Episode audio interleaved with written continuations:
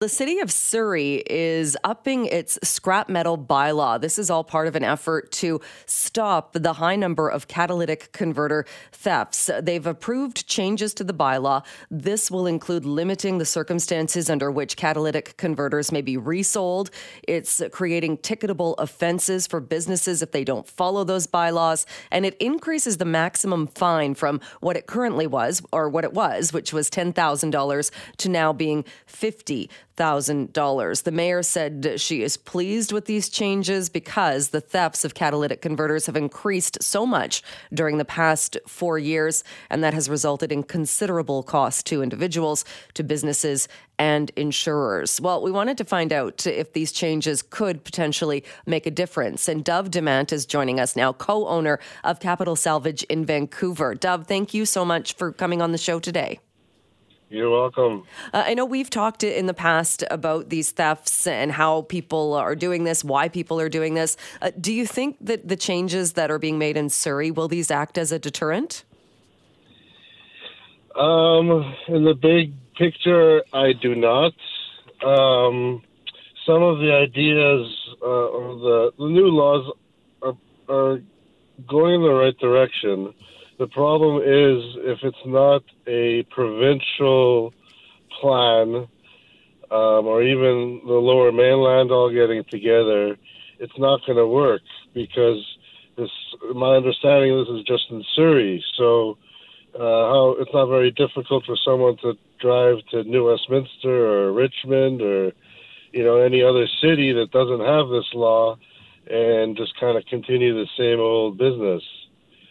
Um, you know, if if everyone was on board, meaning you know the whole province, that would be a different story. I think these these rules would really help.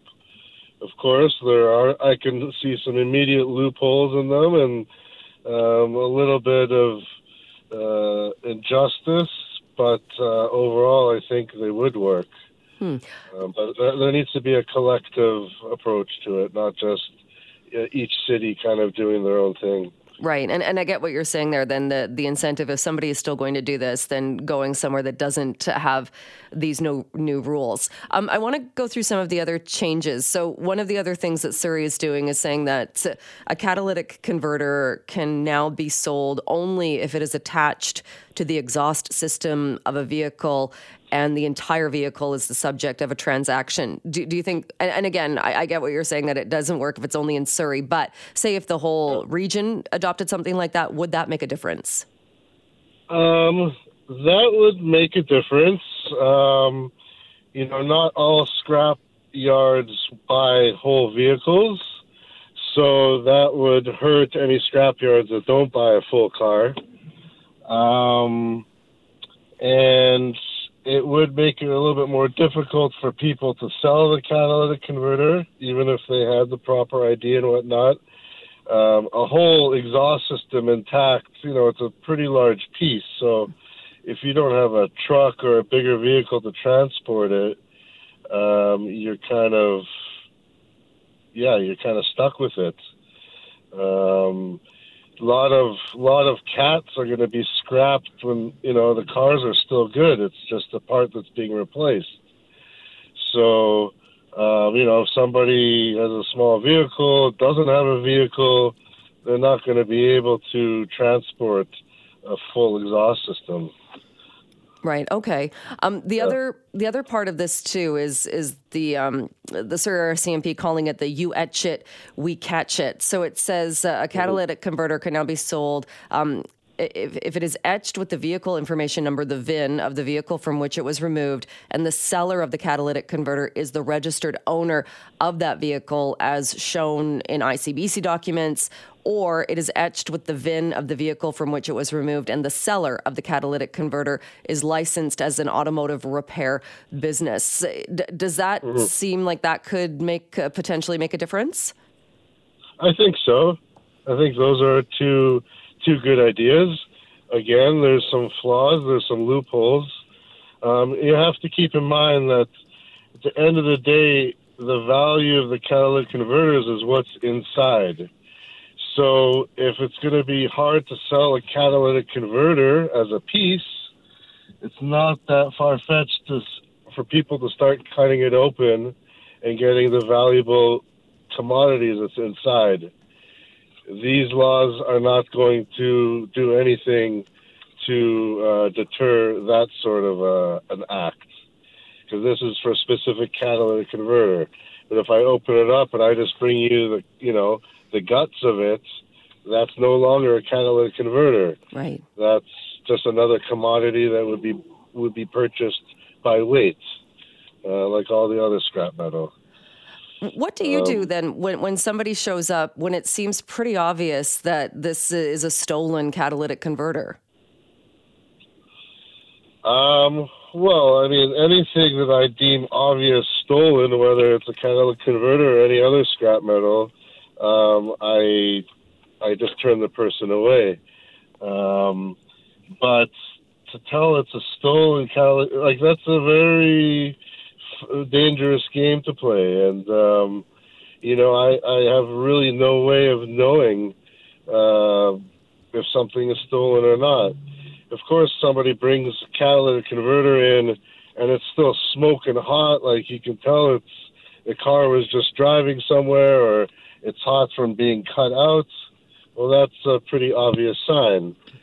Um, you know, if it's got like it's got a VIN number etched into it and they can't prove it, you know, that's you know that's black and white. But um, you know, how what what you know in your opinion what would someone someone a thief look like? You know it, it's really tough to tell. They come all shapes and sizes. Some of them have have vehicles. Some of them don't have vehicles. You know um I, I, would I would think maybe it would maybe not it's it's so much what somebody looks like, but I would imagine if somebody's coming in multiple times, it's not as though most people have an unlimited number of vehicles that that, right. that are in that stage that they're they're bringing in their catalytic converters. Yes, that would be something obvious if it wasn't like a licensed repair shop or some kind of repair shop. Yeah, it would be very suspicious if somebody brought multiple cats in, in a short period of time. Um, and you know, those are the types of people that I, I would try and weed out. And you know, I'm not interested in doing business there.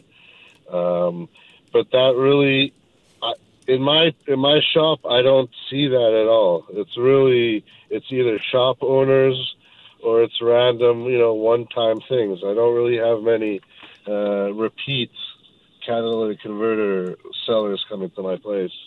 And and so Dov, just to kind of recap too, then, so uh, it would make more sense, obviously, if this was more of a region-wide policy. Uh, you mentioned that the the etching could help. What else do you think could be done as far as if municipalities and cities want to stop this kind of theft? Well, I mean, I'm a big picture type of guy, and I kind of been preaching the same thing. I mean. Uh, the problem here is not uh, theft of catalytic converters so much. The problem here is more of a, you know, a mental health and addiction issue around, you know, the province. Um, people are desperate, and they're doing desperate things to get money. Uh, if you take this away, for example, let's say it's a foolproof plan and no more cats are being stolen these people still need to get their money somehow. And, um, you know, I don't want to start thinking or saying out loud different ways, wrong ways to get money, but that problem is just going to be transferred from one area to another. And it's going to be another type of property crime or, you know, robberies or, you know, just horrible things. So we're, you know, we're just putting a band aid on one little area here, but that's not that's not the big picture, in my opinion. All right. Well, that uh, makes a lot of sense uh, for sure. Dov, we'll leave it there for today, but thanks so much for taking the time uh, to talk more about these changes in Surrey. Appreciate it. You're welcome. Have a good day. You too.